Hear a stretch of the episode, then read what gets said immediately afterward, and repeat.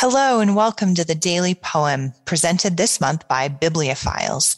I'm Heidi White and today is Monday, January 31st. Uh, today I'm going to read for you a poem by Edwin Arlington Robinson. He was an American poet born in 1869 and he lived until 1935. Uh, he was a really interesting person. Uh, he was known in his youth as a recluse. Uh, he was depressed, uh, very often alone. He was a very solitary person and poverty stricken until his poetry began to gain traction. Uh, and then that alleviated his poverty, but not his solitude. He, he had very few friends. Uh, and his poetry has this very haunted quality to it. He was a modern poet, a capital M modern. And, and we'll talk about that again in a second with some of his themes. Uh, but I do want to point out that he did indeed become a premier American poet. He won three Pulitzer Prizes. Uh, he was known as a master of the sonnet in the United States.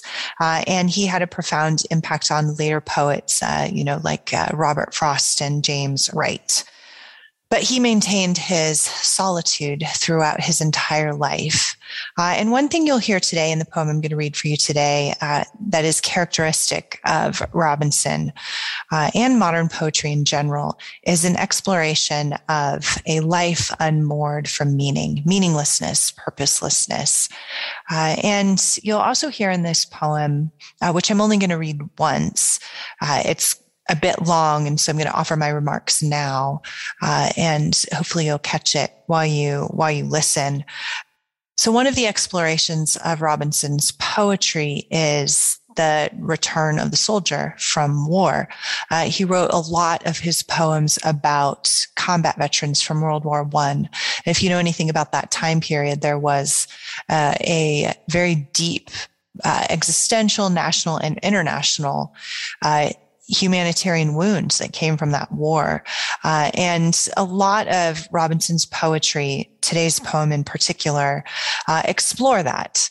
Um, the loss of meaning, um, the sense of purposelessness, uh, a turning towards addictive behavior, which you'll hear with references to the jug in today's poem, uh, and uh, just a, a, very profound loneliness uh, that came out of uh, what we now know is PTSD, which was just beginning to gain some kind of public understanding after World War One.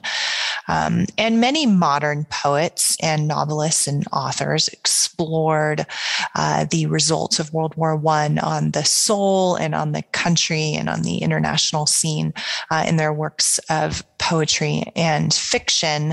Uh, and Robinson is no exception to that. And, and you'll, you'll certainly hear that. Um, so along with those overarching themes in this poem, also look out for doubles. Uh, you have uh, the narrator of our poem talking to himself, which presents a double. And then this contrast between kind of the party spirit and the lonely spirit.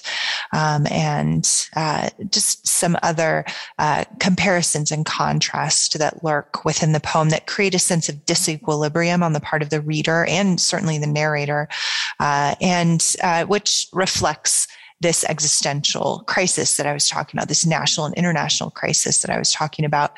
Um, uh, you'll also hear in the poem some references to uh, medieval chivalry and medieval literature, uh, these medieval themes that reflect what the soldier desired when going off to war, right? This ideal of chivalry uh, and a sense of fighting for his country and self sacrifice and courage as virtues.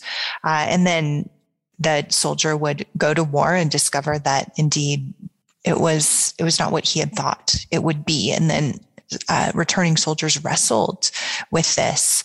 Um, and, uh, and so you'll certainly hear that in this poem as well. And one final comment about the poem is to pay attention to the uh, the one and only character within the poem, Mr. Flood, old Eben Flood. And uh, you can hear that the ebb and flow imagery. Uh, and that's another double that's presented within the poem to explore the idea of waxing and waning of fortune, um, as well as, of course, a reference to liquid, which you'll see in him flooding himself with alcohol throughout the poem. Uh, so with those comments for you to, uh, to think about and mull over as I read, uh, here is our poem, Mr. Flood's Party. This is how it goes. Old Eben Flood, climbing alone one night over the hill between the town below and the forsaken upland hermitage that held as much as he should ever know on earth again of home, paused warily. The road was his, with not a native near, and Eben, having leisure, said aloud, for no man else in Tilbury town to hear, Well, Mr. Flood, we have the harvest moon again, and we may not have many more. The bird is on the wing, the poet says, and you and I have said it here before. Drink to the bird. He raised up to the light the jug that he had gone so far to fill and answered huskily, Well, Mr. Flood, since you propose it, I believe I will. Alone, as if enduring to the end the valiant armor of scarred hopes outworn, he stood there in the middle of the road like Roland's ghost winding a silent horn. Below him, in the town among the trees, where friends of other days had honored him, a phantom salutation of the dead rang thinly till old Eben's eyes were dim. Then, as a mother lays her sleeping child down tenderly, fearing it may awake, he set the jug down slowly at his feet with trembling care, knowing that most things break. And only when assured that on firm earth it stood, as the uncertain lives of men assuredly did not, he paced away and with his hand extended paused again. Well, Mr. Flood, we have not met like this in a long time, and many a change has come to both of us, I fear, since last it was we had a drop together. Welcome home.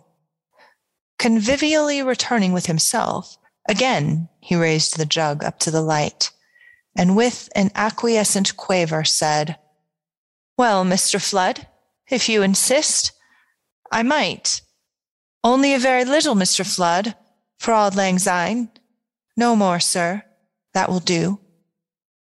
So, for the time, apparently it did. And Eben evidently thought so too, for soon, amid the silver loneliness of night, he lifted up his voice and sang, secure, with only two moons listening, until the whole harmonious landscape rang. For lang syne, the weary throat gave out.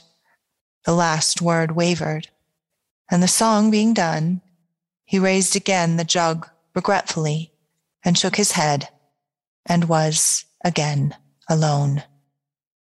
There was not much that was ahead of him, and there was nothing in the town below, where strangers would have shut the many doors that many friends had opened long ago. This has been the Daily Poem, produced by Goldberry Studios, post production by Logan Green. I'm Heidi White. Thanks for listening, and we'll be back again tomorrow with another poem.